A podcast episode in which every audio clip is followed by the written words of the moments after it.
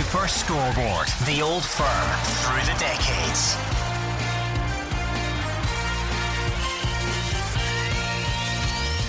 Some call it the greatest derby in the world. It is certainly the game that divides a country. When Celtic play Rangers, Scotland holds its breath. It's life or death to Celtic Rangers fans. Would you have signed for Celtic? No. Would you, Peter, have signed for Rangers? No chance. Absolutely not. Henrik was, um, you know, I call him a freak of nature. You know, 242 goals in 315 games. You know, that, that is just freakish. For me, it's the best Rangers team of all time that we were up against, and that's the biggest compliment I can pay those guys. When you walk in the doors, there's a special aura. When Graham left, David Murray actually just said, What do we need here? And, and we all said straight away, Is that man there? Our challenge when, when Graham came to put Celtic off the, the top of the league. I don't care who we lose at me. See if he wouldn't have signed for us, you can't lose it to Rangers. I'd have gave him the world to sign for us. The old firm is beyond anything I've experienced and ever seen and all that as well. And you don't know how it is until you actually experience it yourself. Each family hands down the mantle of supporting their particular team, and that'll carry on forever.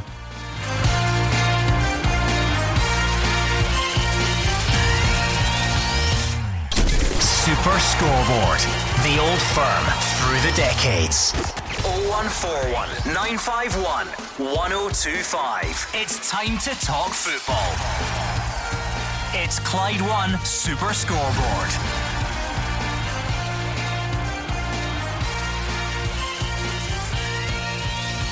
Good evening and welcome to Clyde One Super Scoreboard. Qualification is dead in the water, but Celtic are underway in Milan as Neil Lennon looks to kickstart his side's revival. And they have done just that. But let me carry on before we go any further. Rangers have the chance to qualify with a game to spare when they host Standard Liège. And St Mirren and Kilmarnock have been forced to forfeit games postponed due to COVID. Gordon Dalziel is at home. Mark Wilson, it's not often the headlines get interrupted by a goal, but Celtic have taken the lead in the San Siro. Yeah, and what a big night it is for Neil Lennon. And no one would give Celtic a, a chance getting into this game against a man team top of the league and flying and needing points tonight to progress. But Tom Rogic has given Celtic the lead within a couple of minutes. A horrendous mistake at the back from AC Milan centre half, and Rogic does what he does so well 18 yards out, curls into the bottom corner. And what a start for Neil Lennon. Uh, Gordon Dalziel and shambolic piece of defending from AC Milan. Neil Lennon won't care. He needed just something to to cheer the Celtic fans up a little bit. Whether even a win tonight takes the heat off him, we don't know. But certainly he wants something from tonight, whether it's a performance or result, both perhaps. Just what the doctor ordered there, Gordon. I was sitting just watching the game, enjoying it, and thinking Celtic look well in their shape. The the four two three one, the back four he's going with tonight. AC Milan had most of the ball in the early stages, what you expect. I was listening to Neil Lennon before the game. He says, "Look, we're looking for a bit of respect, bit of uh, pride, a bit of energy." They went and they pressed high up the pitch. Ball, okay, it's a bad mistake from AC Milan. Tom Rogic still a lot to do. Superb finish. What a start. That is a that could be a real confidence booster. They will come under pressure, but they've just got to make sure that for the next five, ten minutes, steady things down because the only thing I'd be critical about them early was when they were getting the ball, they were giving it back to AC Milan cheap, which was going to make it a long night. They've got that goal. That is so important. Yeah, back to back three for Celtic tonight, eight minutes in. So if you missed the starting 11, Barkas continues in goal. It's a back three of El Elhamed, Bitton, and Ajer. Then it's Frimpong, Rogic, Brown, McGregor, and Laxalt. And then Christie, the closest to Odsonne, Edouard. I think yeah, I think looking at the shape, see when I seen the team lineups, Gordon, I did think yeah. it was a three, but it looks like they've went for a four. And Tom oh. Rogic almost doubles Celtic's advantage. Wow, I, I, mean, it certainly looks like a four with Elhamed um, playing right back and Frimpong one ahead of him. But what a chance again! Bad defending from Milan. Rogic edge of the box, similar position, and just puts it inches past the post. What a start from Celtic. Right, it's been a, a frantic start to the show for us. Uh, that's the, the beauty of a 5 to 6 kickoff. 0141 951 1025. Celtic fans, what are you making of tonight? Can, can you ever really write off a game? Does a free hit exist? What are you looking for tonight, given everything uh, that's gone on at the club in the last couple of weeks? Rangers fans, how confident are you of getting the business done at Ibrox this evening? You can pick your team before Steven Gerrard announces it. And massive news today St Mirren fans, Kilmarnock fans, where are you? Huge decision from the SPFL to essentially cause St Mirren and Kilmarnock to, to forfeit the games that they had postponed due to COVID. Massive decision, lots of people having their say on that. So, what do you make of it? 0141951 1025. We're going to take some calls very, very soon. What about this tonight then, Mark Wilson? Is there such a thing as a free hit when you are under the level of scrutiny and, and criticism that, that Neil Lennon is under currently? If not, what, what what are Celtic trying to achieve tonight? I don't think there is a free hit, Gordon. I, have heard the term before, and maybe it does apply to some of these games. But I think when you're in, among, in amongst a season like Neil Lennon is right now, he can't just go there and say, This is a free hit. Let's just relax. I think he needs a performance that gives the Celtic fans some sign of, you know, something's happening, some sign of a reaction. Now, we're only what 12 minutes into the game 10 minutes into the game and it looks like we've got that. But listen let's not forget Celtic have been in this position before in their Europa League group stage. Away to Lille away to Sparta Prague and they've surrendered leads it's a positive start. Um, he needs his players to really show that they're putting in maximum effort I think that's a big question mark that's been levelled at the players and in turn then goes back to the manager people say the players aren't playing for them, and it's because of goals we've seen on Sunday, the week before, and the week before, where it looks like there is a genuine lack of effort. There is a, a lack of desire chasing back. There is a lack of desire to help out teammates. I think the Celtic fans are looking at this tonight and they probably admit they may get beat tonight, but they're just mm. looking for that wee bit, uh, a bite in their team. And they've started very well, but Neil Lennon will be hoping that they can hang on longer than they have done in the other away games in the Europa League stage. Gordon, similarly to you, what's tonight all about then? What what can Celtic realistically achieve tonight, or or is it just about trying to find some sort of platform to build on? Yeah, I understand what Mark's saying. Uh, I was listening to the manager. Uh, obviously, he's looking at. He used the words pride, Gordon. He used the words getting respect back. He used the words of energies.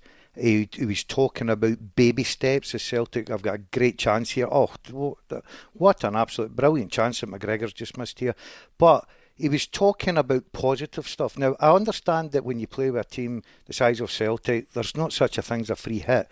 But tonight, if he went and if he goes over here and he's one 0 up and he, if they even if they lose a game two one or they, they got a draw or whatever, he has got to walk away tonight with, with positive, something that they can really give to the Celtic fans.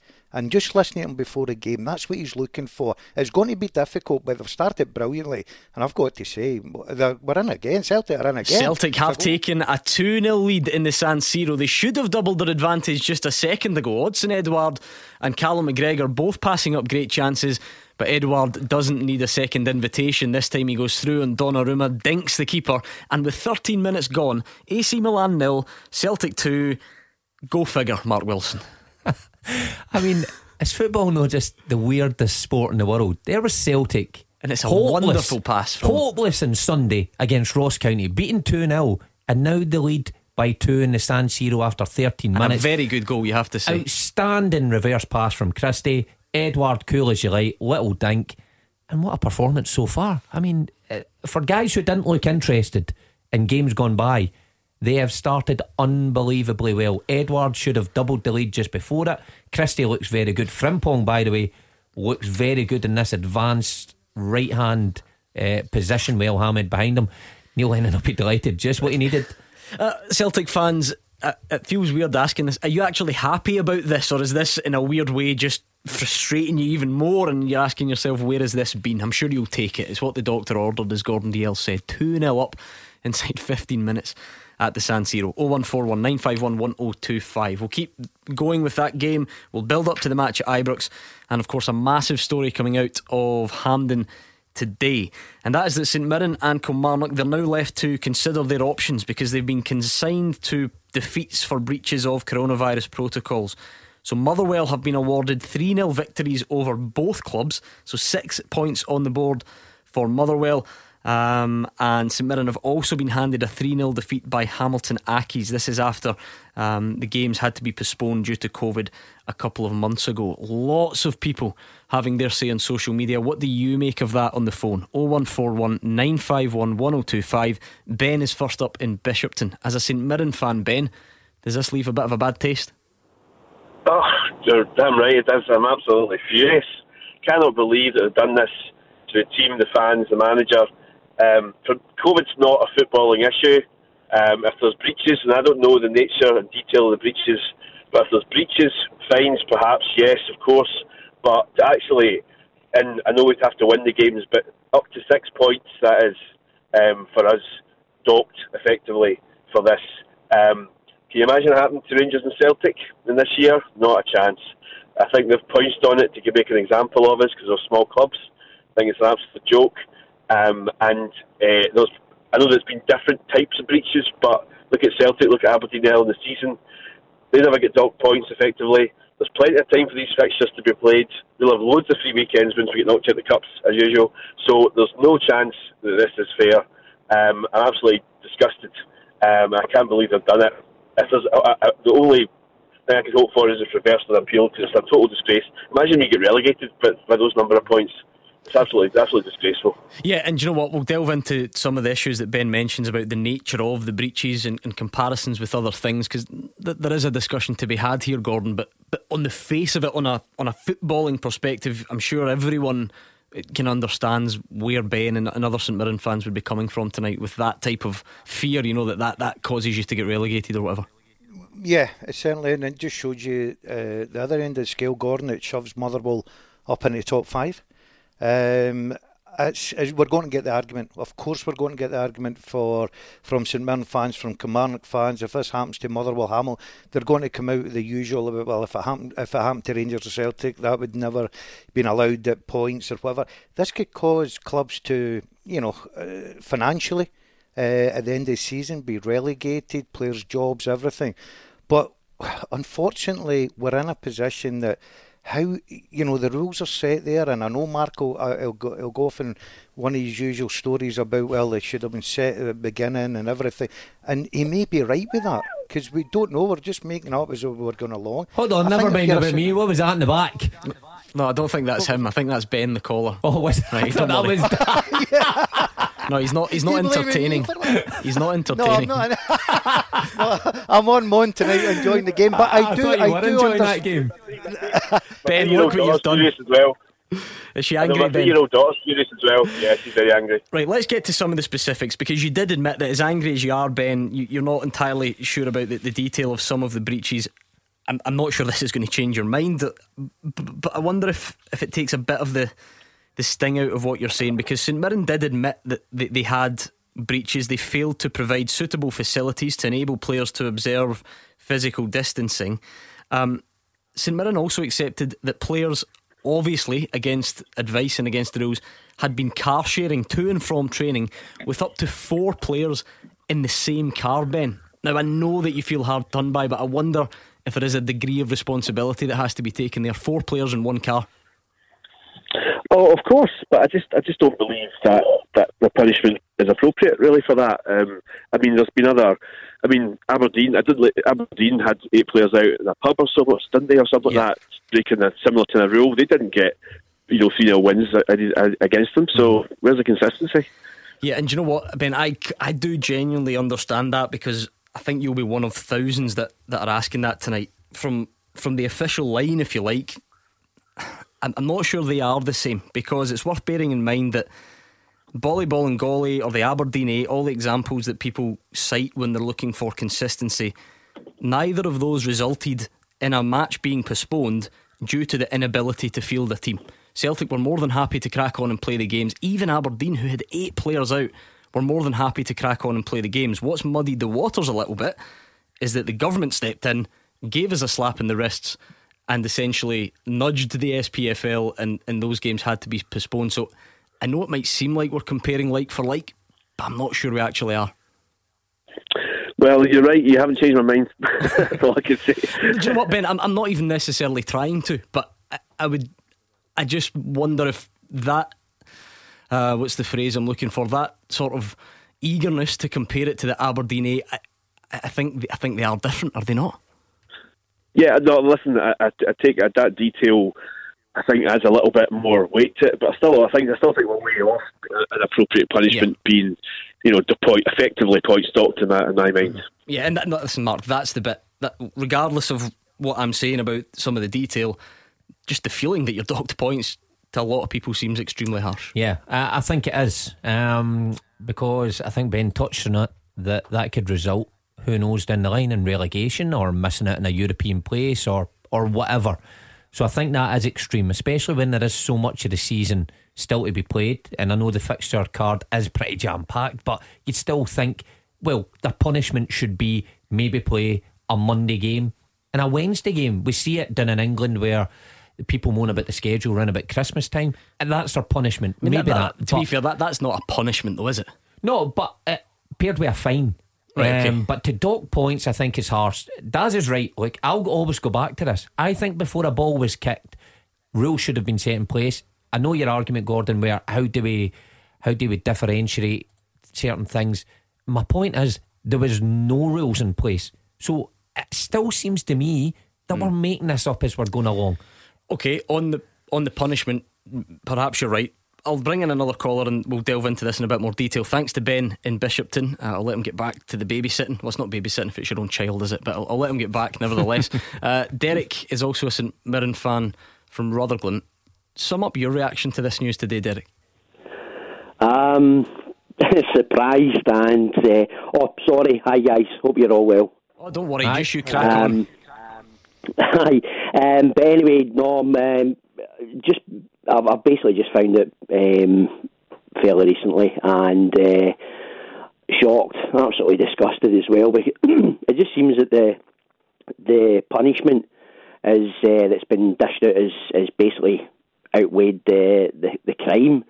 Um, I know you said there's, there's no any real comparison between the Aberdeen 8 and Bolingoli, things like that, uh, because they didn't result in um, games being postponed, but that's mm. purely because Celtic, Aberdeen, Rangers, all the bigger teams, they have the ability and they have a, a bigger resource pool to dip into than St Mirren do, uh, and also Kilmarnock and things like that. So I think that the the punishment that's been uh, that's been given um, basically is is uh, unfair, is a bit excessive to say the least. I mean, I'm thinking back to that uh, because lots of people are going to compare them, Mark. I, I, kind of understand why, despite me saying that I think they're different. Um, at the time, the league stated that both clubs, Celtic and Aberdeen, had gone to enormous lengths to ensure their players adhered to all the rules. Hence, why the punishment for the clubs was limited. You have to then assume that they don't agree that, that St Mirren and Kilmarnock have gone to those lengths because of the reasons that I mentioned. St Mirren players were car sharing up to four of them within one car. Uh, Kilmarnock, the, the clubs admitted these, by the way. So whether the punishment fits the crime, fine, that's a debate. But, but they, they essentially admitted the breaches. Um, failure to implement necessary physical distancing on a coach to an away game and during a pre match meal as AC Milan pull one back. It's from a free kick. Ryan Christie fouls in the edge of the box and it's a wonderful uh, free kick. Unbelievable free kick. Poor foul from Ryan Christie and uh, put in the back of the net. Celtic up against it now. Two one down. These shows uh, are difficult. Up, sorry. These shows yeah. are difficult when we're trying up, yeah. to, to get into debates about things and, and, there's football happening, but so is life. Um, yeah, like like I said, Mark Kilmarnock didn't implement physical distancing on a coached and away game or during a pre-match meal. St Mirren similar and car sharing up up to four in a car. Um, that's the problem, Gordon. I think you're totally right. Where Celtic and Aberdeen were seen to be doing all they could. Situations where people are car sharing, um, you know, close contact at pre match meals, and the clubs admit it, then they find it hard to have a case. My personal experience of this right at the start with Brechin, no people are maybe bored of hearing this, but it gave me a wee insight of what's going on. At Brechin, where these COVID regulations came in. This is part time, remember. We had to be so careful a car sharing. I remember calling a meeting, I think it was in the second or third day of pre season, where we thought it might be creeping in. Some boys were thinking that they might be able to get away with it, and we had to put down the rules and say the spotlight is on. if yous get caught car sharing or a, a, a positive result comes back for one of yous, that means two yous are out for so long. It can't be done. Now that's at the bottom level. You think boys at your in your top league would be extra careful, especially what's went on with Aberdeen and knowing that the spotlight is on footballers. And if the clubs are coming out and admitting it, then you know it's hard to have an argument. Well, that said, though, Gordon, that you can still acknowledge that and feel that the punishment doesn't fit the crime. Yeah, it's hard on both sides, Gordon. I've got to say, I can see both arguments. Um, you know, players have got a responsibility. Uh, AC Milan have equalised. What a game in the San Siro. 26 on the clock. To the byline, a very Celtic like goal to concede in Europe, you'd have to say, Mark. Get to the byline, uh, ball cut back, body's there, can't really do much about it, um, or don't do much about it, I should say, uh, and it's fired into the roof of the net. Yeah, this is 25 minutes of Celtic season in a nutshell. You know, good at spells, go and punish teams, and then so vulnerable. Once you lose one goal, uh, I did say they were up against it because they always look like they're going to lose a second. And right away, um, AC Milan are right back in it. 2 2, bodies all over the place, not cleared properly, and a, a smart finish. Uh, Gordon, I'll let you finish your sentence. Yeah, uh, uh, as I said, I can see both sides of the arguments here. Um, I feel sorry for uh, Kilmarnock St Mirren, but the rules are there, Gordon, and you've got to take into consideration players have got a responsibility. If you're talking about simple things like car sharing, four in a car, come on, what is that? Try to save a tenner a week and go into peril for the safety of your club and your players and whatever.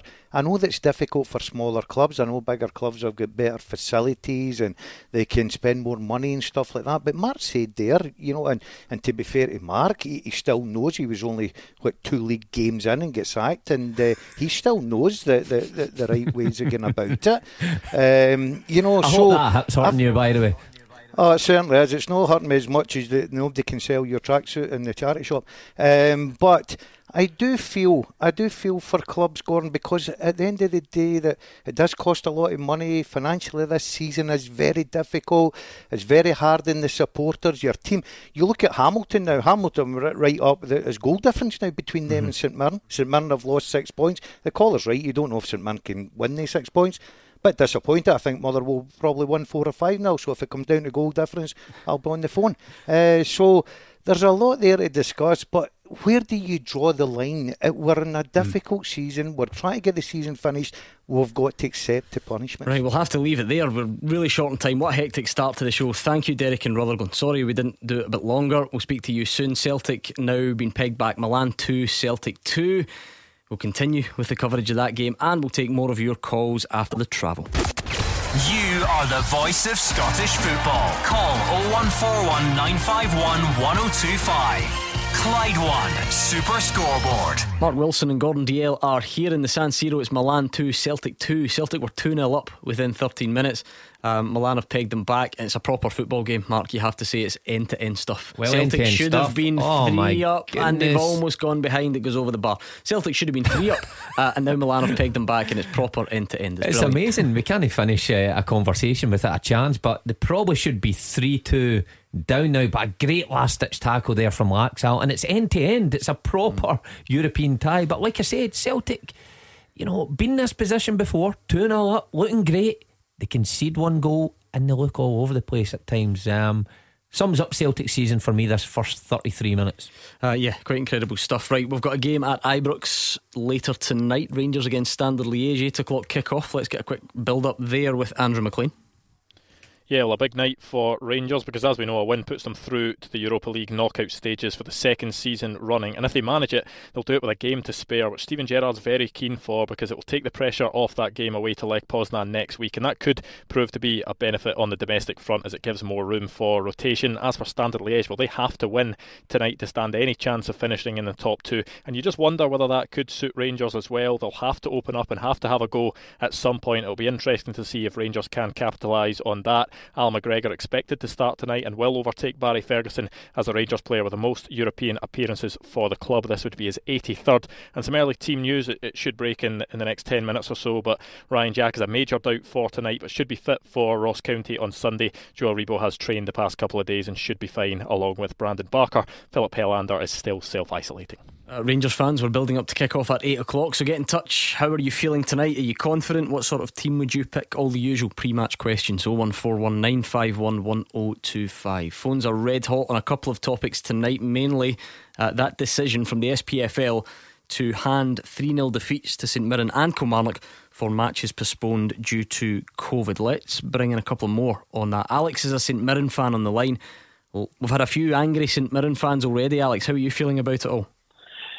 Well, Gordon, you'll remember um, I was on about four weeks ago, and I was on the night. Uh, it was Andy Halliday, I think, Hugh Keevins, and I was arguing for the fact that um, the results, you know, that we should be handing the games to the teams affected until the investigation was done. Yeah. Um, I, I, think you know, I'm astounded that uh, our club finds ourselves in this situation given all the publicity that's um, been about in terms of the COVID, the rules, the regulations.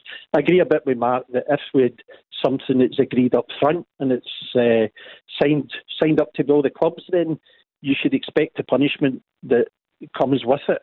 But you know, to read today and hear tonight that we've had um, players car sharing for a car, if that's true, I think there needs to be serious questions asked at the club as to how that can happen. And rather than take the ire out in the SPFL at the end of the season, if we go down, I think we need to look at the board and find out who's sanctioning these things, where the accountability sits within the club to make sure that the rules and regulations are adhered to. And given that we already had a couple of instances at the training ground, we, we should never have found ourselves in a situation where it happened twice to us. And then this week as well, we get the situation where we're calling the police in over financial potential, potential financial irregularities. I, have got a huge concern what we're doing top to bottom just now at the club. And and you know, I love them, I absolutely love them, but you, you lose a bit of faith in it. And I think if we're trying to shout to the SPFL about a decision they've made, if, if we've actually breached these rules in the way that we have, we deserve everything that's coming to us. Well, I must. I, I live to be surprised on this show, Alex. I assumed all the St Mirren fans would just be very angry at, at the SPFL for the decision. Um, but but you're saying you're you're a bit disappointed in, in the players or the breaches. Is it even taking that into account? Does does the punishment fit the crime though? That that's the complaint from some of your fellow St Mirren fans. Gordon, if we didn't let four players travel in a car, we wouldn't be discussing it. Yeah, that, like, I, I think Alex accountability for that instance has to has to be the players. You know, there's only so much the club can put on the board, the staff, telling players, the COVID officer who's there, telling the players the rules.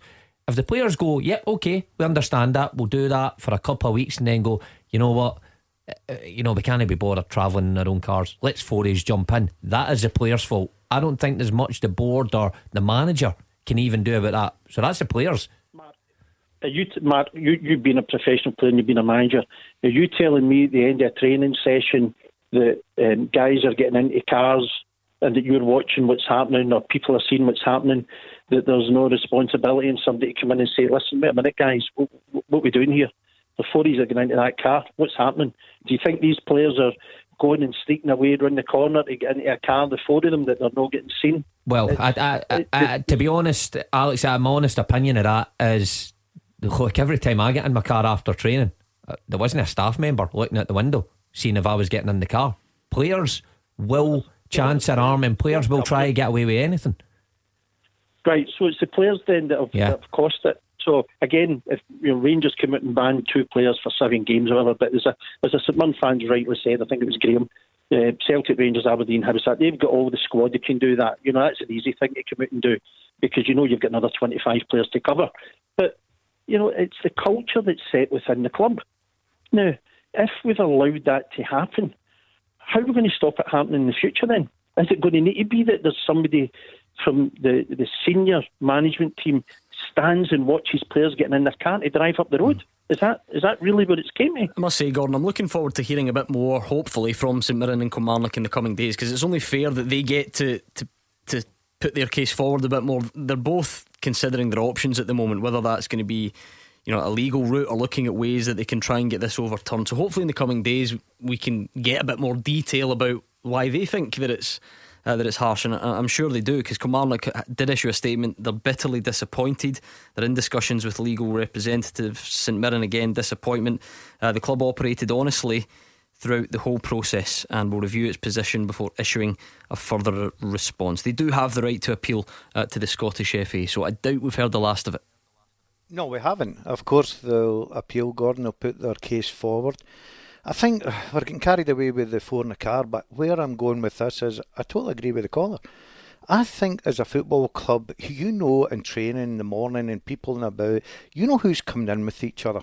You see it in the car parks, you see people pulling up. I know Mark's saying, well, you know, when I left, no member of staff seen me going, whatever. Uh, I, we understand that. But in a full time football club, you do. There's times that you turn up in the, the car park, you get out the car at the same time as players. You know who's travelling with each other. I know we're making a big deal about this, but it is a big deal because it's obviously cost St Mirren and Kilmarnock. So I do agree that to that sort of a small thing that you've got to stamp that right away. You've got to get on top of that. See, see, see to be yeah. fair though, see to be fair, right? I, am gonna, I'm gonna act in, in good faith here because you know Jim Goodwin's been on this show before, and not not not necessarily just him, but looking at the, the environment that's that's been around in Scottish football, can we assume that the club didn't know that these players were travelling in, in in that type I'm not, I'm not, I'm of not scenario? The, the, the, blame here at Jim Goodwin's door. No, forget forget him personally, then, right? But uh, is it is it not a safer assumption that the players have chanced their arm and to see if they could whatever, whatever for whatever reason, and that the club didn't know about it? Because I think, given the pressure that's been on clubs, if they knew about it, they probably would try and stop it. I think about it both. I think that players, no matter what rules and regulations you put down in, in football, especially full time players, and okay, you can talk about part of it, especially full time guys that go to their work every day, training every day, they will bend the rules. I've been a, a full time player probably most of my life, and you bend the rules, of course you do. And that's what's happened, and all of a sudden, the club have been punished. Now, it'll be interesting to hear what their response is going to be to this. But the players have certainly, if it, if if the club know nothing about this, then the players have certainly let their club, their fans, and everyone down because we do know the rules and we can argue the point about well the Aberdeen and the Celtic, but the games weren't cancelled. What do you do? Well, well they were, but they were, but just in a yeah, slightly yeah, different way. But but the Celtic and, and, and, Aberdeen were still prepared and still could fulfil their fixtures if they were allowed. So it's, it's very difficult times, and everybody's making mistakes. Of course, we are. We're only human beings. The, the, the, the league have got to make a decision. They've made that. The only thing I've got, fine, they've made that decision. Let's stick by that now. If it happens at the end of the season and it may be a, a Rangers or a Celtic or whatever it may be, it's the same rules for well, everybody. Well, th- this is the frustration. Let's be honest. This is the type of question that springs to mind in Scottish football would this decision have been made against Celtic or Rangers? Yeah, that's your point. Yeah. Well, what's point. your answer? I'd, I'd, uh, my answer is probably no. Really? There you go. Really? Well, yeah. that's a problem yeah. then, isn't it?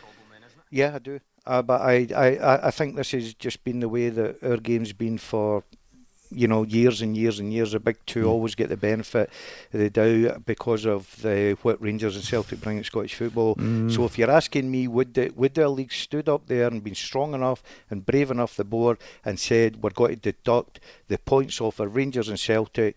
I would say, in my personal opinion, no. It's a bit of a pointless debate, Mark, because we'll never know. I'm sure the SPFL would say yes, we would, or we'll cross that bridge when we come to it, or whatever. And a lot of fans listening would say, ah, that'll be right. And we'll never really know unless we get an identical set of circumstances. But it's, no. it's, it's, an interesting one. Um, I think they would have taken a lot more time to come up with the, the punishment. Well, to be fair, this one took quite a while. It's quite lengthy, but um, no, it's an interesting one. I don't know what would have happened there. Nice sitting on the fence. Well done. We'll get you off there. Get okay. the splinters out of you during the break. Um, right, we've got Stephen, who's a Hearts fan. We'll get him in just a second. Let's get team news from Ibrox. Andrew McLean. Yeah, well, seven changes for Steven Gerrard from the side that beat Falkirk at the weekend. Out go McLaughlin, Bassey, Zungu, Hagi, Barker, Itten, and Defoe. In come McGregor, Balogun, Davis, Kamara, Roofe, Morelos, and Kent. So it'll be Allan McGregor who starts in goal for Rangers tonight. The back four James Tavernier, Connor Goldson, Leon Balogun, and Borna Barisic. The midfield three Scott Arfield, Stephen Davis, and Glenn Kamara, with Kemar Roofe on one side, Ryan Kent on the other, and Alfredo Morelos up top. The substitutes McLaughlin, Bassey, Hagi, Itten, Zungu, Patterson, Aribo, Barker, Stewart, Barjonah, Dixon, and King.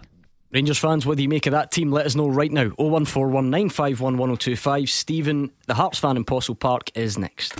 0141 951 1025. This is Scottish football's league leader, Clyde One Super Scoreboard. Half time in Milan, where it's AC Milan 2, Celtic 2. So, Celtic fans, what did you make of that first half? It was breathless stuff. It started in fantastic fashion. 2 0 lead, pegged back.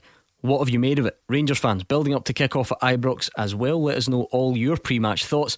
Stephen in Possilpark has been hanging on for months, it would seem to him on the line. My apologies, Stephen. What's your point tonight? Hi, guys. Yeah, thanks for having me on. Um, I just I've been listening to this. I think you're Ben, the first St Mirren fan that came on, uh, saying that the the deducting points can cost maybe relegation. Or and as a Hearts fan, I'm sitting here thinking that for months we were told just to get on with it. Uh, COVID had stopped the league, but we were told just to get on with it. So I found it ironic that it's now not fair. Uh, do I have sympathy as a, a football fan that clubs are getting deducted points? Yes. Do I have sympathy as a Hearts fan now that clubs are losing points? Absolutely not. Um, and I think that they broke the rules. Uh, the players, they're responsible for it. The club's responsible for it. Uh, and you know, as, as we were told, they should just get on with it, uh, accept their punishment, which I think is fair, uh, and move on. Hugh Keevins has got a great phrase, Stephen, that Scottish football runs on spite, malice, and mistrust. I think is his phrase, and uh, I think maybe that's what this is all about. And by the way, that that's fine. I'm not judging you for that because I know that you guys have been through uh, the mire over the summer. But but that that's it in a nutshell, Mark. I, I didn't expect Hearts fans to be full of sympathy for St Mirren because that's the way we operate. No, there won't be. Um, and I don't think it'll be the first time. You know, it'll not be St Mirren. It'll be someone else in a couple of months' time. And Stephen will be certainly hoping that the Hearts players adhere to the rules, to the letter of the law, and nothing, you know, befalls them. Because, like I've said from the start of this, that n- everybody knows the rules, but they don't know the punishment for it, and that's that's what gets me. That's what would be getting me if I was in the St Mirren camp just now, the Kilmarnock camp. We chatted about Rangers players a couple of weeks ago, Bolingoli, Aberdeen, eh, you know Dundee United players. They break the rules, but what happens? And today, I'm sure St Mirren guys are sitting there scratching their head, going, "Why? Why this harsh?" You know, Kilmarnock the same, and you know. But, but, but then may to, befall to, someone else. To, and to be fair, though, that, that goes back to what I said earlier about trying to liken situations that are kind of similar, but but not really. Take Jones and Edmundson for example. Had they gone into Auchenhowie, had they then got too close to everyone, had the full team then had to self isolate, and had Rangers then had to forfeit a fixture, maybe we would have reached this decision. Now I know I get the cynical side of Scottish football where people say, ah, Rangers would never have had to do this, Celtic would never have had to do it. But but Rangers haven't had matches postponed due to inability to to field a team. Yeah. Neither of Celtic, neither of Aberdeen. I know they had games postponed, but under slightly different circumstances. The only two that are comparable, really, are St Mirren and Kilmarnock at the moment. Yeah, and then somebody made the argument earlier on that's because then it comes into the financial aspects of the game, I suppose, because those teams carry larger squads. Which said Aberdeen what had eight players out and still said, look, we're able to play, we can still field a team. Different when it gets to St Mirren. Maybe Killie's a wee bit different, but um, that that's a different argument, I suppose. But I, look, I'm always going to go back to this, Gordon, and I know there will be arguments. Scottish football, Daz is laughing in the back, but Scottish football, when they decided to kick off and everybody was for it, we were for it, they should have foreseen this. They foresee plenty of other rules and rule makers anticipate other things well, happening. We couldn't anticipate players getting COVID. Well, I'm assuming that the ability to hand out 3 0 victories for clubs. I know clubs voted to get or not voted, were uh, advised against it in that questionnaire, but that power's obviously always been there. Yeah, but why, why were we not made aware? Of that's what was happening. Look, you break the law. Everybody knows now. So if players are car sharing and the games get called off, everybody knows now they're getting done with at least a, th- uh, a 3 0 Sure. victory, Um, a but- defeat against. Players probably already knew that they couldn't car share before tonight. Oh, they knew that. Listen, player, I'm, I'm not excusing the players. This is down to the players. These guys knew. They knew specifically, and I know that from Brechin, the bottom of the pile. The players knew it. The Premiership players certainly knew it. So I'm not excusing them. Having said that, Stephen, I, again, I said I don't expect you to be particularly sympathetic, but should it not be a, a word of warning, a word of caution for all fans? Because I know you and at Hearts and St Mirren had your differences over the summer, but what's to say this doesn't happen at Hearts this season?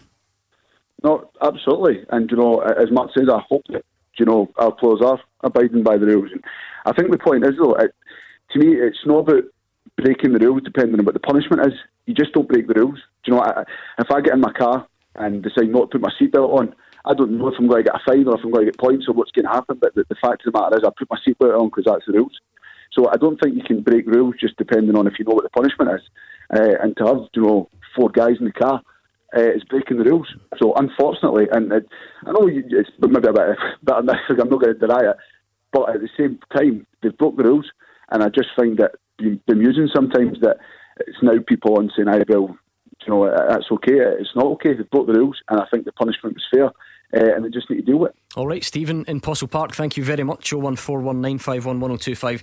Like I said earlier, Mark, it would be nice at some point to get a real level of detail, even from from from the management, whether it be Jim Goodwin, Alex Dyer, just to not necessarily the car sharing, right? Because that's the bit everyone's focusing on. Because I think everybody knows that's a bit of a it's a bit of a no-brainer. You can't do it. There's, there's no no mitigating circumstances there. I don't think.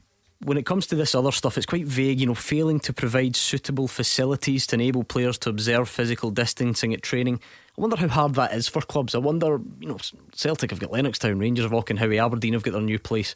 Um, I mean, I know where Motherwell train. Um, next to next to where I'm from, and I know some of the clubs don't have big facilities.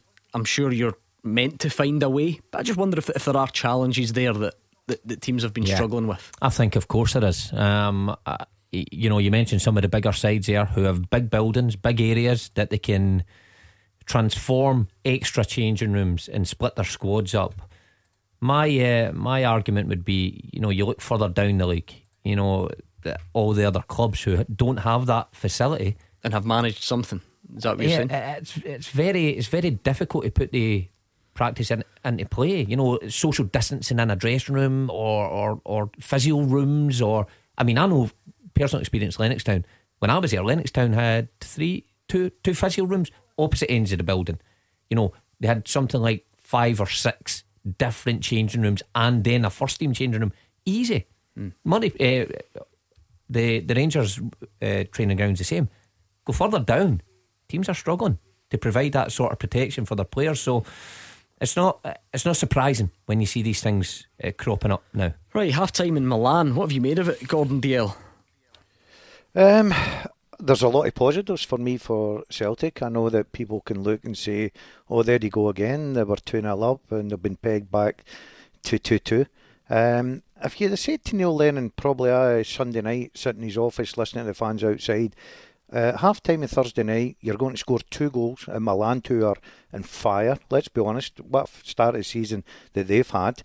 Um, and you're going to walk in at half time, your team talk is you'll be 2 2. You've got to take positive for that, Gordon. Yes, of course, there's the the usual negative stuff there about the goals that they've lost. For instance, the first goal goes back to individual uh, decision making. You know, Christie lunges into a tackle, gives away the free kick. Milan score a free kick, they get back in the game, gives them a lift. I think Celtic have got a lot to be positive about. Don't get me wrong, I think it's going to be a, se- a long second 45 minutes. They need to be very, very careful here. Don't lose a goal early. But I do think there's a lot there to be, you know, for Neil Lennon to be happy about, but and also on the other side thinking to himself, we've just blown a two goal lead here. I don't think MD would imagine that Celtic would have scored tonight. And plus, if I, I know Mark was saying there, and you guys are watching it on the TV like myself, and you go, oh, AC Milan could have scored there. I could have been 3 2 AC Milan. We're forgetting McGregor's missed an absolute brilliant chance up the other end to score for Celtic. So they've created chances. My thing, middle to front, they've been brilliant. I really do. I think their energy, movement, everything about it caused problems. Once again, back door. Uh, very quickly, Mark. Gordon's given us the, the positive side of things. Great pass, Ryan Christie. Great finish, Odsonne Edouard. Great finish, Tom Rogic. Good pressing to, to win the first one as well. On the other side, does Christie need to dive in like that and give the free kick away? Are there still question marks on Barkas, or am I being unfair? No, I think so. I think you're you're on the money there. Um, free kick, well struck. Don't think it was a, an absolute world day in the top corner that you go. Your goalkeeper's got no chance for. It, it, the one in the second half, he comes out and he, he clears and he almost sets Milan up for another counter attack. But Daz is right. Okay going forward, but very fragile at the back still. Beat the Pundit with the Scottish Sun. For the best football news and opinion online, thescottishsun.co.uk slash football. Okay, beat the pundit time 0141 951 1025. Come on here, get more questions right than Mark or Gordon. I know it sounds easy, but sometimes it's harder than that. And if you can do it, you win a sign ball and get the bragging rights as well. 0141 951 1025. The lines close at 7 o'clock. Tackle the headlines. 0141 951 1025. Clyde One Super Scoreboard. Mark Wilson and Gordon Dalziel are here. We're building up to kick off at Ibrox. We're reacting to the SPFL's decision uh, to come down hard on St Mirren and Kilmarnock. And there's been another goal in the San Siro. Who for Mark Wilson? It is AC Milan, and I don't think it's surprising. After Celtic conceded their first, they looked fragile. They they got through to half time, but they've come out and they've been up against it in the second half. And once again, it typifies the way Celtic have defended this year. Frimpong, El Hamed, McGregor, all taking out the game. Even when Bitton comes over as a centre half, turns his back, and it's an easy finish into the bottom corner. So Celtic really up against it, and still only 51 minutes gone. Could get worse. Gordon. I feel I, I feel sorry for Neil Lennon. Uh, I said he must have went in there 45 minutes positive, two goals away from home. But you know what? You can set up and you can ask your players to go out there and work hard and roll the sleeves up, but you cannot defend like that. You cannot defend like against top class players. Mark's right there. It's not one Celtic player, it's not two, it's three. It's so easy. It's unbelievable. And then the lad, a terrific finish by Barkas. That is typical Celtic defending for me. Neil Lennon said uh, today, I read one in the papers about trying to get fresh faces in for January. Well, me personally, I'd go and try and get some defenders because they cannot defend. Okay, Rangers fans, you've got just under an hour until kick-off at Ibrox, looking to seal qualification with a game to spare. So give us all your thoughts. Are you feeling confident? Have you got any worries whatsoever? What about the team that's been picked tonight? Is that the one you would have gone for? Let us know. Let's do this first. Pundit with the Scottish Sun. For the best football news and opinion online, thescottishsun.co.uk slash football. Beat the pundit time. Don't forget later on on the full time teaser, we're giving you your usual Thursday chance to win a football survival pack. Thanks to Thompson's personal injury solicitors, the beer fridge, the case of beer, the pies, the bovril. They're all back and up for grabs a bit later on in this hour. Let's play Beat the Pundit first, though. Mark is a Rangers fan from Grangemouth. How's it going, Mark? Good evening, boys. Mark, easy question to kick you off. Is there more chance of you winning Beat the Pundit or Rangers winning in Europe tonight? I think there's probably more chance of Rangers winning tonight. Doesn't fancy his chances. Gordon Well said, Dalziel, you, you lost on Tuesday from home, did you not? Gordon, there's people coming on here and going for a nil-nil draw and take me the tiebreaker just now. I'm not that bad a form.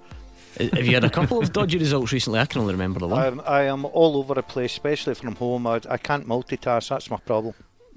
So if, if Mark if Mark gets me tonight, I'm I'm very confident that we'll be signing that ball. How well else you doing when the questions are coming in? I really wish I'm, you try- hadn't I'm asked trying that. to ana- analyse this game, Mark. All right. What you should have been done, you might still be in a manager's job, mate. I'm so glad that's what he said he was doing. He had me worried there when he said he couldn't multitask.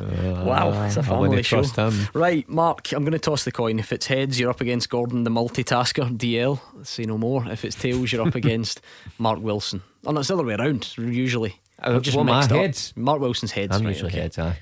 It is heads. It's you anyway. Yes. Let- You've got a couple more minutes to multitask on your own, Gordon. Is that all right?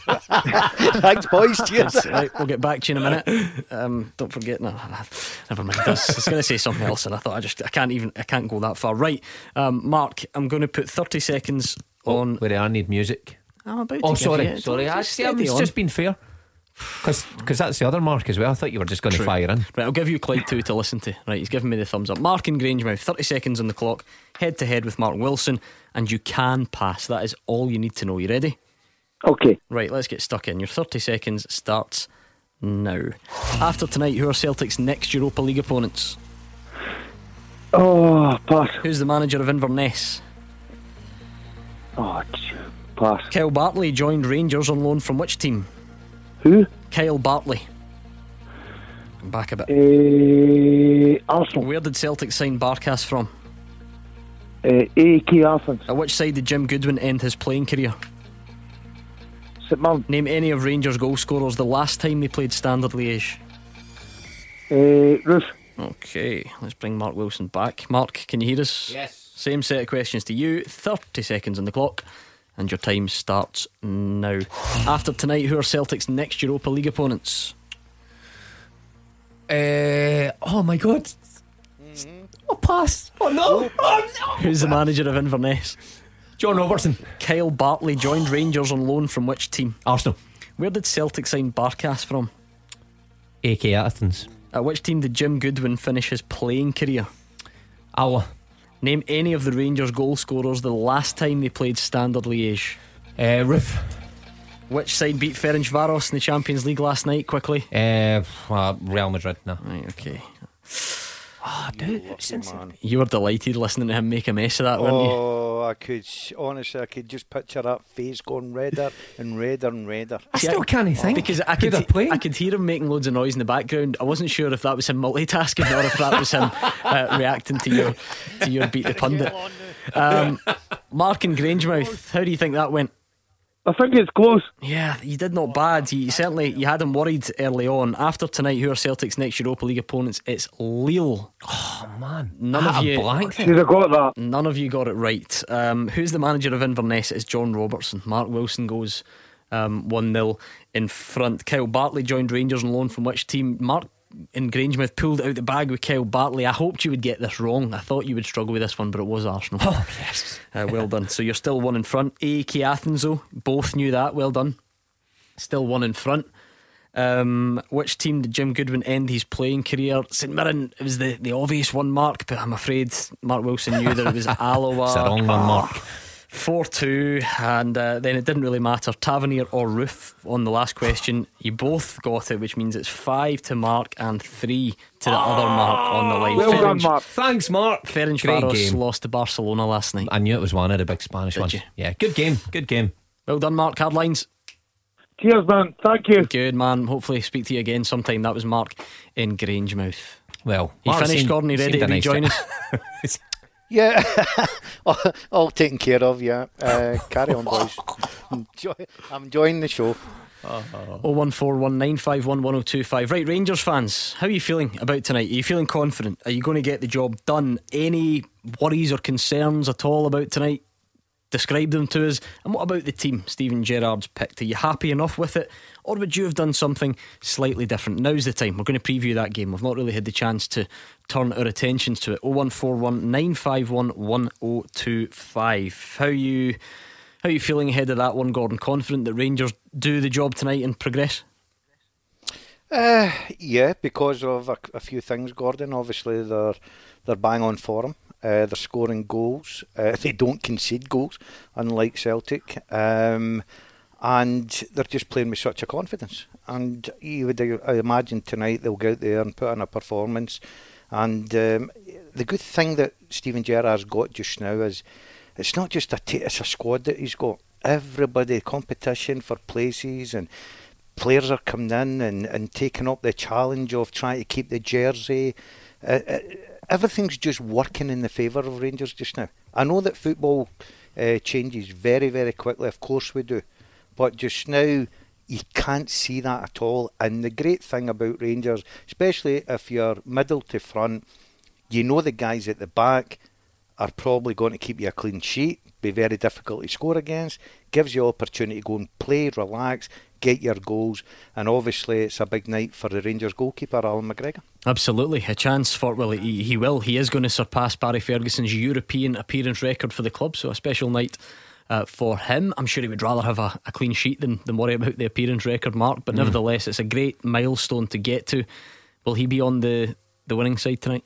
I think so. Um, I agree with Daz. I mean, we're coming on saying the same things about Rangers, but that's music to the Rangers fans' ears because it's all positive. You cannot find any chinks in their armour at the minute. Teams coming up against them and teams analysing them must think, how do we get at them? Because different opposition domestically and in Europe have tried certain things, different things, man marking, you know, putting in this low block that they call it, pressing them high. It doesn't work. Rangers always find a way around it. And every player is playing to the top mm. of their form. You couldn't say any player is really fell below par.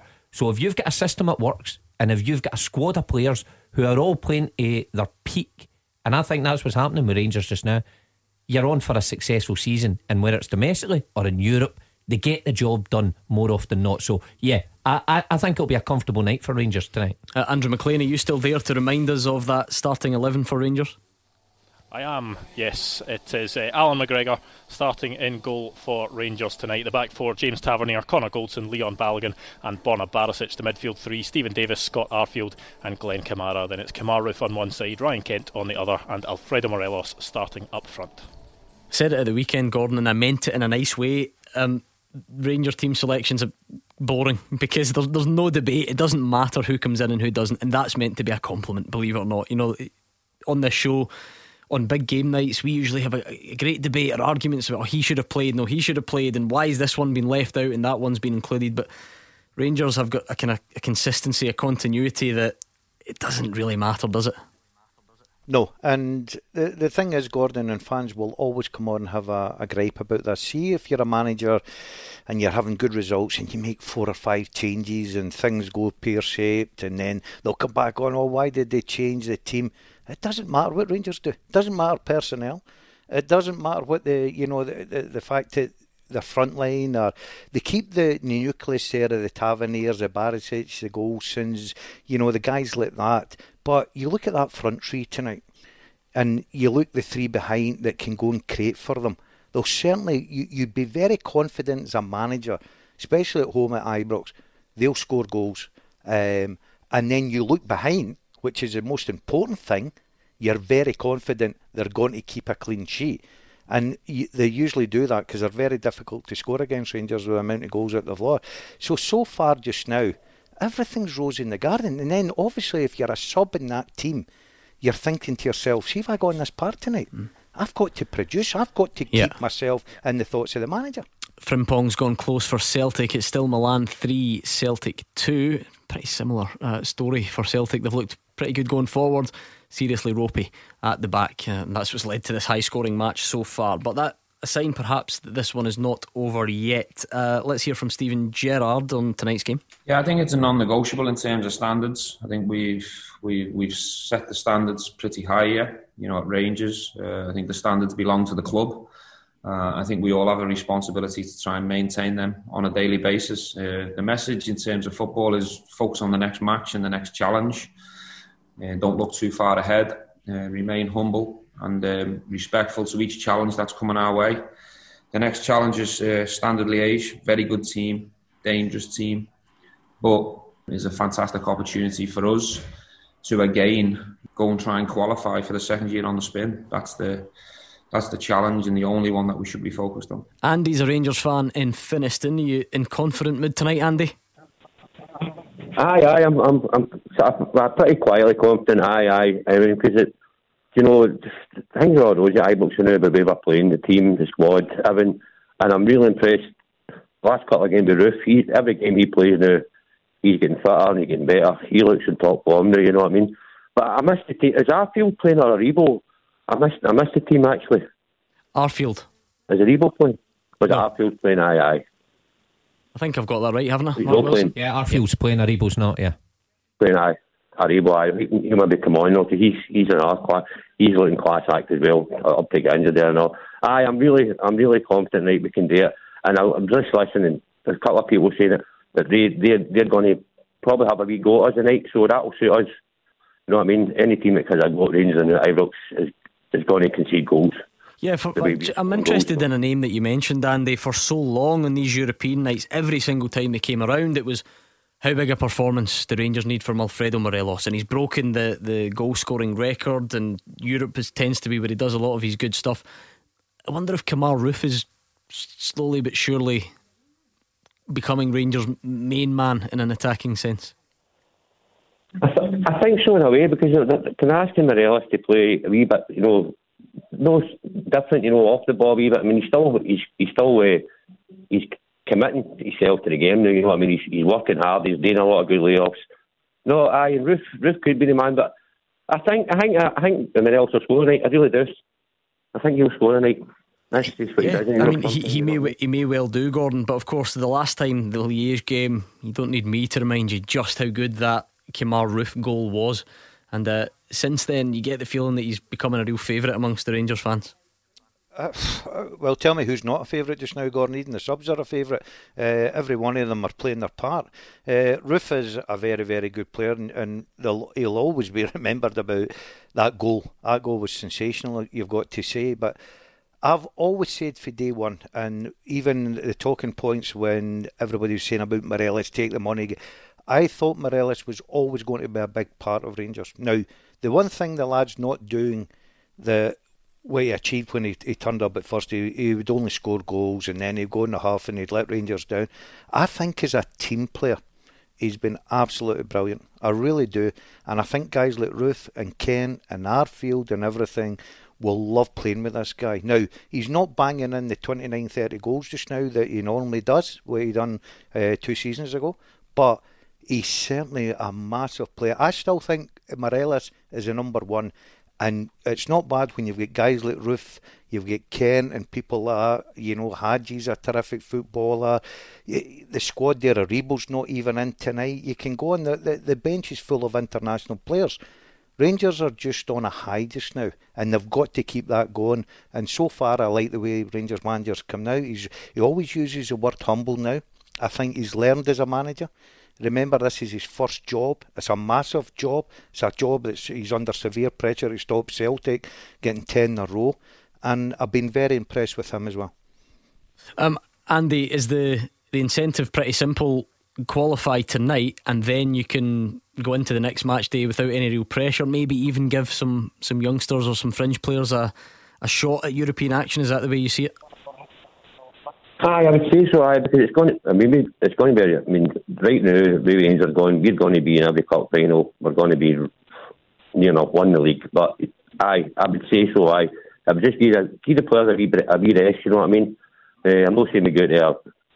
No, we're not going to win or nothing the next game, but no, it'd be good to give some of the players a rest. You know what I mean? We're definitely going to be a busy, busy season this season, right up to the whenever we get to the cup finals or we won the league. No, I'm, I'm I'd, I'd be quite happy with that.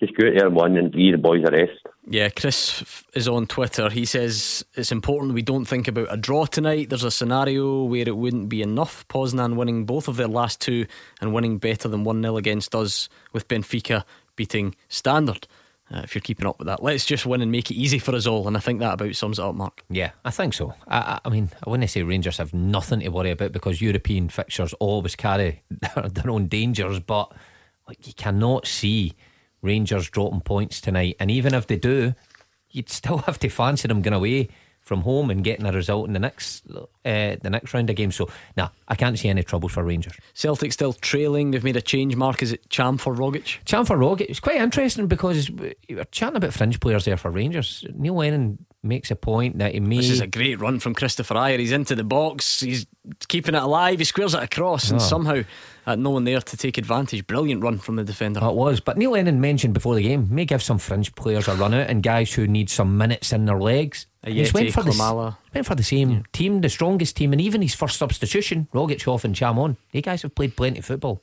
Strange one. Okay, I like this part of a Thursday night now.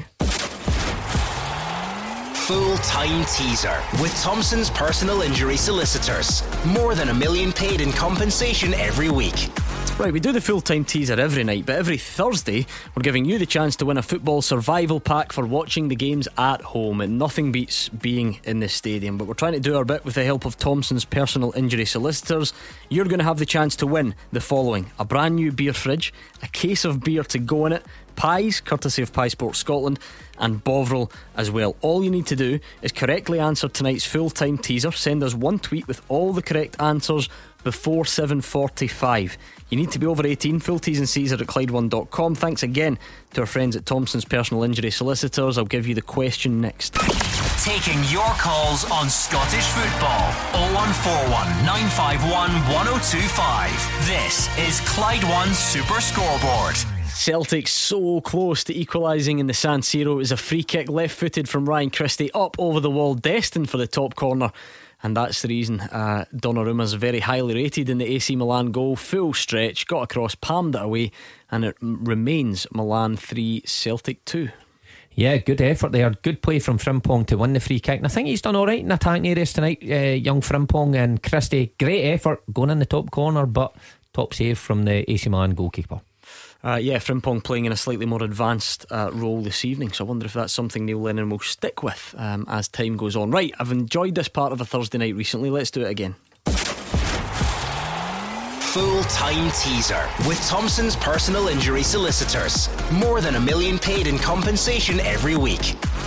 Okay, here's your question on tonight's full time teaser. Remember, you have to send us one tweet with all correct answers before 7.45 that puts you in the draw for the football survival pack. You need to be over 18 T's and C's are at Clyde1.com so listen carefully for your question. Mark and Gordon have got till the end of the show to come up with it but you need to be in quicker. You need to be in by quarter to 8 so you've got 20 minutes and the question is this. The last time that an FA Cup final was contested without one of the so-called big six teams, so you know your Man United, Cities, Chelsea, Arsenal, Liverpool, Spurs, etc., was 2008, and it was Cardiff against Portsmouth. Can you name the six players who played in that FA Cup final, who've also played for Celtic or Rangers? So the last time the English FA Cup final was contested without one of the big six clubs was 2008. It was Cardiff against Portsmouth. Can you name the six players who played in that final who've also played for Celtic or Rangers. Thank you to Eric Duff for sending it in. Any that spring to mind, Mark Wilson? Steven Thompson. Steven Thompson is correct. Any? I'll take one from you, Gordon Dalziel. Portsmouth. Say that again, sorry. what year did you say 2000 what? what year is it you're talking about just now? 2020. It Doesn't really matter. 2008 was Cardiff against Portsmouth. Defoe, but it's not, is it? Defoe, no, you're right. Right, okay. Okay, we'll leave it there. Uh, I'll go. One more guess from you then, since that was hopeless. It was Cardiff and. I've no idea. Portsmouth. Portsmouth. Yeah, I'm trying to think. He's already got one of them. He's got Steven Thompson. Yeah, so come on, Daz. Come on. I'll give us a minute here, Mark. He's multitasking again. Twice in one night. I'll, I'll, I'll, I'll, be back to you in five, boys. Twice in one night at his age. Unbelievable. Um, right. I'll leave that with you. You guys at home, if you're playing for the football survival kit, you've got until quarter to eight. So get your tweet in. One tweet, all six names on it. Send it to at Clyde SSB. And if you get them all right, you're in the draw. These two have got a little bit longer. So they've got Steven Thompson so far. We'll give you that for free. You're looking for another five players who played in the Cardiff Portsmouth final in 2008, who've also played for Celtic or Rangers. Right, Mark, how would you sum up what's going on in the San Siro? Look, I don't think Celtic have been, you know, tragically bad or anything like that. Anything like they were against Ross County on Sunday. You know, started very well. They look very good going forward. I think they're picking up nice positions, um, you know, moving the ball well and got two very good goals. Problem is, again, the same old story fragility at the back. They've went 3 2 behind, and it could have been a long second half, but they've actually played their way into the second half and looked pretty comfortable and, and forced a couple of saves, couple of opportunities. Neil Lennon will be happy how they steadied the ship, but again, he'll be scratching his head and thinking, when's this going to stop us conceding such you know, soft, soft goals. Yeah, Gordon, I'll be keen to hear from Celtic fans either right now or maybe after the game if we've got time. Certainly tomorrow about how they're feeling tonight because there's been some good stuff. There have been some some good signs, But my word, if you were worried about the defending before tonight, you'll still be worried about the defending. Oh, yeah. Um, to go away from home, score two goals. I think Celtic have played particularly well tonight, Gone, especially after Sunday, especially after getting into this game with the pressure they were under. And against a Milan team, they're on fire. This team's on fire. You've got to understand that. You're away from home. Um, yeah, but defending. Uh, individual errors, make mistakes, not defending right. The third goal is the cheapest goal I've ever seen. I really is. The, the lad just goes by three Celtic players like they weren't even there. That, that That's not acceptable. So, as much as Neil Lennon, I think, will be now, we've still uh, another, what, 10, 12 minutes or whatever it may be uh, to finish here. If he gets out here 3 2, I said at the beginning of the show, you've got to have something to come home with, a positive. I think middle to front is a big positive. At the back is a big negative. And Kranjcar, the lad that played with Rangers, played with Portsmouth, didn't he? he was desperate to get that in. Honestly, he thinks we, he thinks we're daft. He was giving it the oh, who was it? Portsmouth, Cardiff. What year was that? So he's sitting with the iPad out, ah, googling it, and now he's eventually got Kranjcar. Seeing the point though, Daz, about he coming back, you know, with something positive. You know, Celtic cannot keep conceding two plus goals every single game they play. So, I mean, there's other Celtic teams that's played against unbelievable sides, but managed to keep clean sheets. Celtic can't keep conceding three goals, no matter how many they score going forward. Mark, I, yeah, uh, look, I'm not, I'm not um, defending the defending. As, as I say, I think Pot, you've got to take a pot. He's a manager that's been given a, a, a backing by the board, right? You've got to try and look at something to say, right, we're away to Milan. I think a lot of people thought the Celtic would go there and probably get a doing 4 5 0, right? Now, they've scored two, they could have scored more. They had a couple of good chances. Their defending is woeful, and I totally agree. You're giving middle to front a lot to do to win games.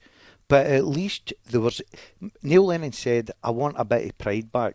I think he's got a little bit of pride back tonight. He wanted energy. I think he got a bit of energy. He was talking small steps before the game. I think he's he's starting to get small steps. But you're right, Mark. They can't keep doing the same mistakes game in, game out, and getting punished and leaving Celtic having to score three and four goals every game to mm. win games. They're back four, and I've got to say again, and I'm probably a, very critical. I just don't know where a goalkeeper what he's all about. Yeah, I mean the record recently, Mark. I think that's them up to twenty six goals conceded in eleven games. That's horrendous horrendous, and that's horrendous for any team. But never mind Celtic, who are looking to compete in this Europa League when the campaign started, looking to win 10 in a row, looking to win a Scottish Cup final in a couple of weeks' time. Um, out the League Cup now, and that's why because they're conceding to sides like Ross County with the greatest respect. And Ross County, you know, on Sunday, don't even have to carve open chances it's so easy. Even the third Milan goal, so easy. Nothing spectacular from anybody. And that is a problem for Celtic. It is too easy to waltz through them time and again, and it just finishes games. Uh, Ismaila Soro has come on though, Gordon, for Scott Brown. We spoke about tonight, maybe a chance to see some fringe players. Add to that the, the general discussion about Scott Brown and his suitability to be playing regularly for Celtic at the moment. Um, not a great deal of time for Ismaila Soro, but it's more than we've we've seen him recently. Yeah, we forgot all about him, Gordon. As AC, As AC Milan, Milan score again, Milan 4, Celtic 2. Uh, and again, it's about similar theme. Celtic so slack, so easy to breach at the back. Mark Wilson, it's a lovely finish from Brahim, you have to say. Thinks the goalkeeper. Um, yeah, but I, I know Celtic here are playing against quality players, but it's the same as the third goal. The boy comes off the left hand side, few step overs, waltzes inside. I think it's Elhamed who dangles a leg, not strong enough, not committed enough, and he breaks through, gets a wee break of the ball, and you know it's a, a very neat finish from the man forward, but again, just weak, you know, just bumbles through. No, no no real hardness about the tackle for Elhamed. It's just soft. Again, there's no other way you can explain it. Neil Lennon uses the word soft all the time, and we're continually using it because that's the, the nature of the goals Celtic are conceding. Gordon? Yeah, I, I, I, can't disagree. I'm watching it. I'm watching the replays like most people sitting listening to us on the radio and watching the TV, Gordon. And you just think, she's a coach, as a manager. Uh, I'll leave Mark out of this. How do you stop that? How, how, how do you prevent that from happening? You know, you, you're asking people to just go and do a simple job. See if you look at when the lad gets to the byline to go and just flick over it. There's four Celtic players taken right out of the game. It's and I, I, you know I find it find it very hard. As I keep saying, I think middle to front tonight have been so positive for Celtic, but at the back they've been an absolute shambles once again. And yeah. I don't know how Neil's changed formations. He's went three, he's went a back four. He's tried everything. But when you get guys that can't stand up and take responsibility of simple defending, then you are in trouble.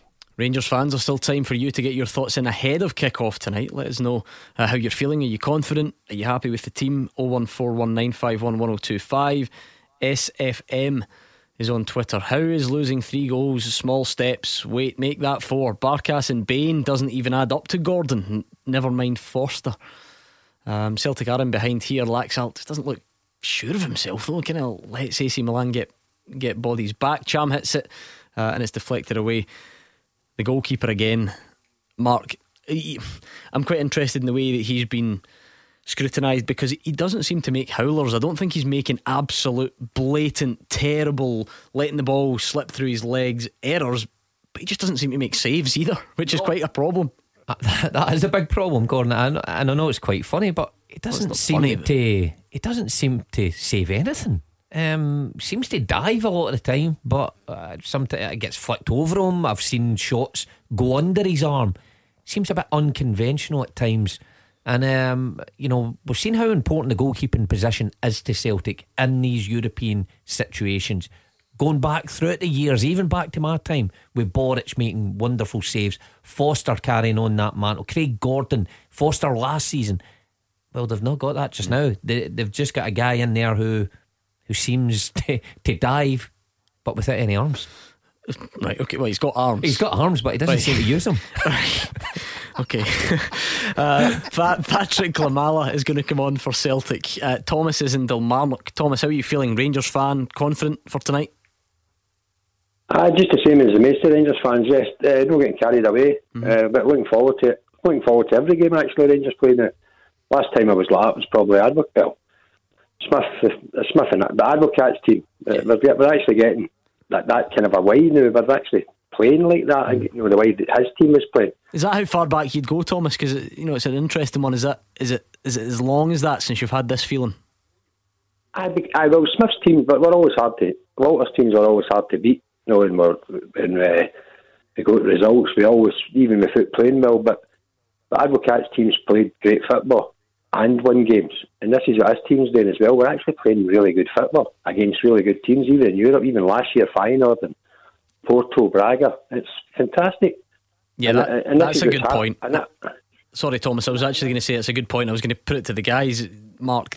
The, the, the football Rangers are playing maybe getting overlooked a little bit. I'm thinking some of the goals in Europe that have gone right from, you know, playing out from the back and worked all the way up and ending in a in a goal at the other end. Yeah, no, outstanding. I, I mean, I certainly haven't overlooked him because you have got to admire the way Rangers are playing. You know, you know Thomas Wright, Walter Smith's team's hard to break down. Not often the prettiest to watch, especially in Europe. Got the job done. This Rangers team are a different side. They play attractive football, and they quite often get the end result at, at the end of a move. Um, so Rangers fans must be loving it. He's right. Going back the years, who would you yeah, compare it to probably Dick Advocaat with the flair players and the I mean, excitement. Mc, as he said, Smith, Smith, Smith, Smith, and McLeish had successful Rangers oh, teams, but he's talking about the, yeah, perhaps the swagger, the excitement. I mean, you can only feel sorry for the fans who would obviously love to be in the stadium watching it because it's what uh, fans pay to see. You know, football played the right way and getting results at the end of the day. It's all right playing that way. Uh, well, it's not all right playing that way and you don't get results, but Rangers have mm. paired the two of them together. So you've got to feel sorry for the fans not getting in to see it. Um, but a lot to admire from the way Steven Gerrard has set up his team and worked in it. You can see he's worked in it. It's not just flash in the pan stuff and off the cuff stuff. This is worked on and well drilled.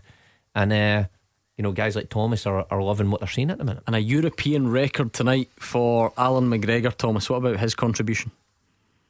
Uh, he's been great as well. So he has, you know, every one of them. I think it's that.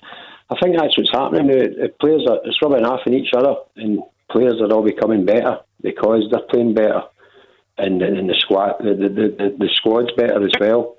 But just I've always said this. I know I know it, if Rangers win, obviously win the league the day Stoke Celtic, but I've never looked at it that way. See, as a Rangers fan, I, I genuinely don't. I've always seen that Rangers are going for 55. Rangers are going to win the league. That's all I look at. And, and that's what's the matter. A lot of people get caught up in the hysteria, and it, it starts to become it's like an uh, unhealthy obsession. And I noticed it even the time when Rangers are going for 9 0 in 10 in a row. And, and I always remember, I remember when they did lose it, we didn't get it, took it in the chin. And then the following week we got beat with Hearts and applauded Hearts after the cup final. I was there. So you need to just and and and, and Hugh. I was trying to go in all week to say to Hugh, Hugh, Hugh Hugh's a great man for years now. When Rangers fans were getting a wee bit upset with the way our team was getting run, he's saying, "Calm down. It's only a game of football." He needs to say that a lot of the Celtic fans. I mean, somebody's going to win and somebody's going to lose. You need to take it in the chin one way or the other. And as I said, it's for me anyway. It's gone for fifty-five. Rangers to win the league because I mean we've been absolute terrible for the last, you know, like nine years, absolute torture. So it has. And now, as I say, we're just we're starting to enjoy it now. We want to enjoy it.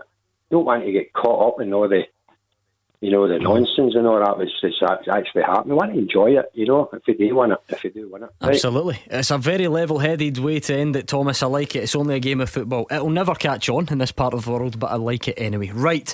This is your three and a half minute warning on this teaser. You need to have all the correct answers in by 7.45 to be in with a chance of winning the football survival pack. We're looking for the six players who've played for Celtic and Rangers, who played in the 2008 Cardiff v Portsmouth FA Cup final.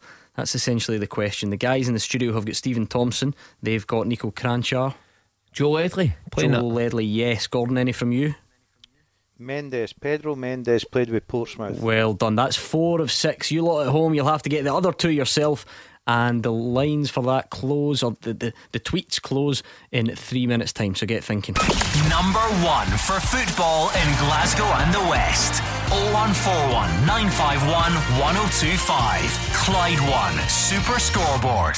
Full time in the San Siro, and despite some good attacking play, Celtic again conceding four goals in Europe and lose the match by four goals to two. Mark Wilson clearly better, but clearly still not good enough. That would be the, the conclusion, surely. Yeah. Um, you can't continue to lose goals at an alarming rate like this. People, there might be people that say this is an improvement. Okay, going forward, some bits were nice to watch, two good goals but losing four again. When you look through this Europa League campaign, paired with the goals Celtic are losing domestically as well, it is beyond alarming. And Neil Lennon has he, he did the impossible, in my opinion, by keeping his job past Sunday.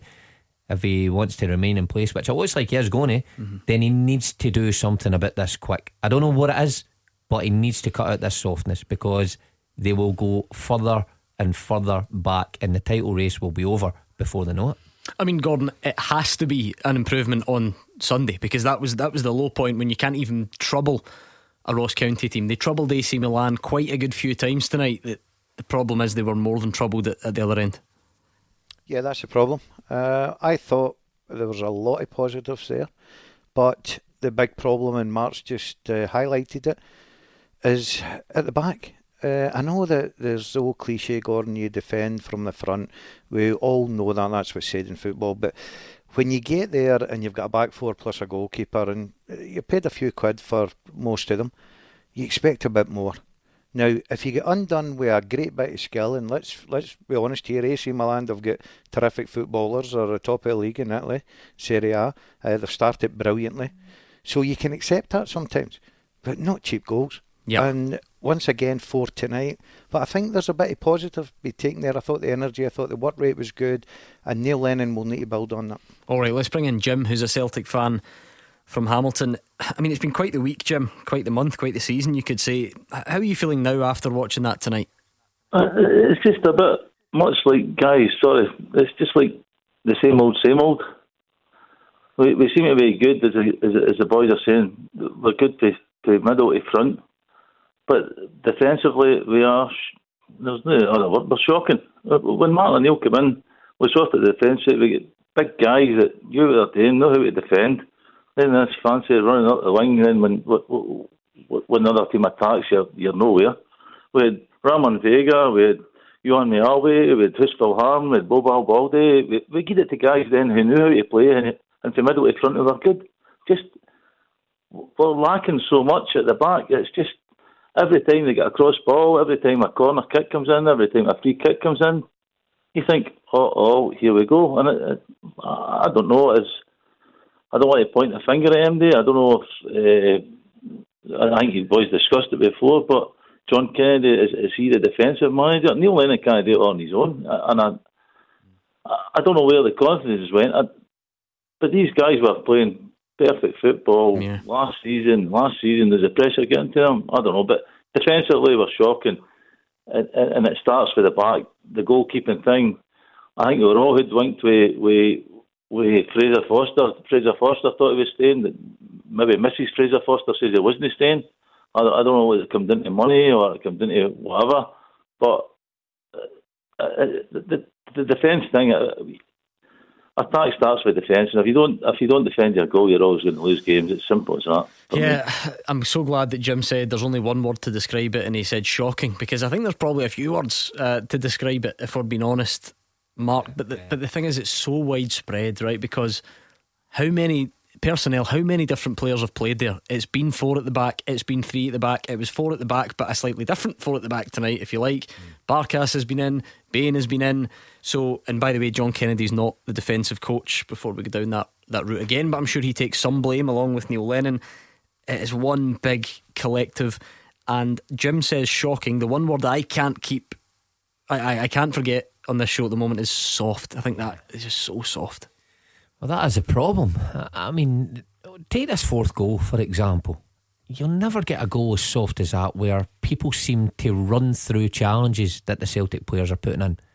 That that, that can't be the case when you're a, a top defender. Now, let's be honest, if you're brought to Celtic, you're brought there because people think you're a top defender. If you're, you're a top defender, first and foremost, you have to stop the guy as, as quickly and as directly as possible going to go. Yeah, correct. Yeah. yeah. you need to win your money, man. Yeah, yeah, that's it. You, you need to win your individual battle, but you need to stop the opponent getting through to the goal. Now, I get there will be little breaks and pieces of bad luck in a season, but over the last four, or five weeks, it can't keep being bad luck. 26, did I say, in 11 games? 20, uh, horrendous. And, and pair that with a goalkeeper behind you the goalkeeper tonight again. You still not me, having him for the free kick? For the free kick, I think he's the right side where the ball goes. He moves his feet and he, he can't he, he's rooted to the spot. He can't get back. Even for the fourth goal there, he dives without using his arms. They're by his side. How many times have we seen Fraser Forster come out, make that big, you know, arms wide, legs wide, and he's hard to beat? It's too easy on all accounts. Here's the problem, though, Gordon, where it feeds into a bigger picture about the club and about the recruitment and Nicky Hammond and so on. And I don't want to blame this guy when he, he had nothing to do with tonight. But Jim's talking about these big, powerful, robust defenders of yesteryear and Valgaeren and, and Mjällby and Balde. And we need a bit more like that. That's what Shane Duffy was meant to be for. Yeah, and unfortunately for Celtic, it's not happened for him.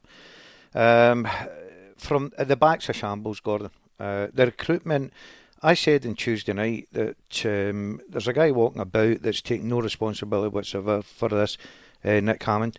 He's brought in, now he's a goalkeeping coach. To be fair, I've heard him get a lot of criticism on this show, so I think he might not, yeah, yeah, but well, you know, people well, are blaming get, him. He, let me tell you, he's going to get it from me uh, because I think uh, I'm with Mark. It's it's okay that there's a guy come in for, that has never played in Scottish football before. He's a goalkeeper. I look at this guy and think, I don't even think he owns a pair of uh, goalkeeping gloves. Uh, he's right. I, th- I think for the first goal as well, the free kick, he takes a step to his right for I don't know why. Doesn't even dive. Now, as much as I blame the defence, because the defence has got to protect you, but if you look at the other uh, side of the city, when anybody gets by the Rangers back four, the one thing that probably nine out of ten you're counting on is McGregor, for instance, and he delivers. He pulled how many magnificent, especially in Europe, how many magnificent saves has this guy pulled off and got uh, Rangers results? So you depend on your goalkeeper. I'm looking at this goalkeeper. I don't think that the managers, I don't think the back four, I don't think the team any confidence whatsoever in the boy. But he does need protection as well. I think he's. You look at Ajer, for instance. I think he's just got ahead of himself. Duffy's come in, been a disaster. Uh, the one that you're talking about, Laxalt down the left hand side, yeah, he's been nice and busy and, and gets on the ball. Has he been terrific? Yep. No, he's not. Elhamed. I just think that I, I, if I was Neil Lennon, middle to front, as I say, yeah, yep. you've got something to work on. Mark, we're going to have to leave it there, I'm afraid. We're short on time. But Barkas has played Champions League, he's played a lot of international football as well, so I don't think we can be too harsh without taking that into account as well in terms of being disrespectful to the guy. But uh, let's round this off, shall we, very quickly. Full time teaser with Thompson's personal injury solicitors. More than a million paid in compensation every week.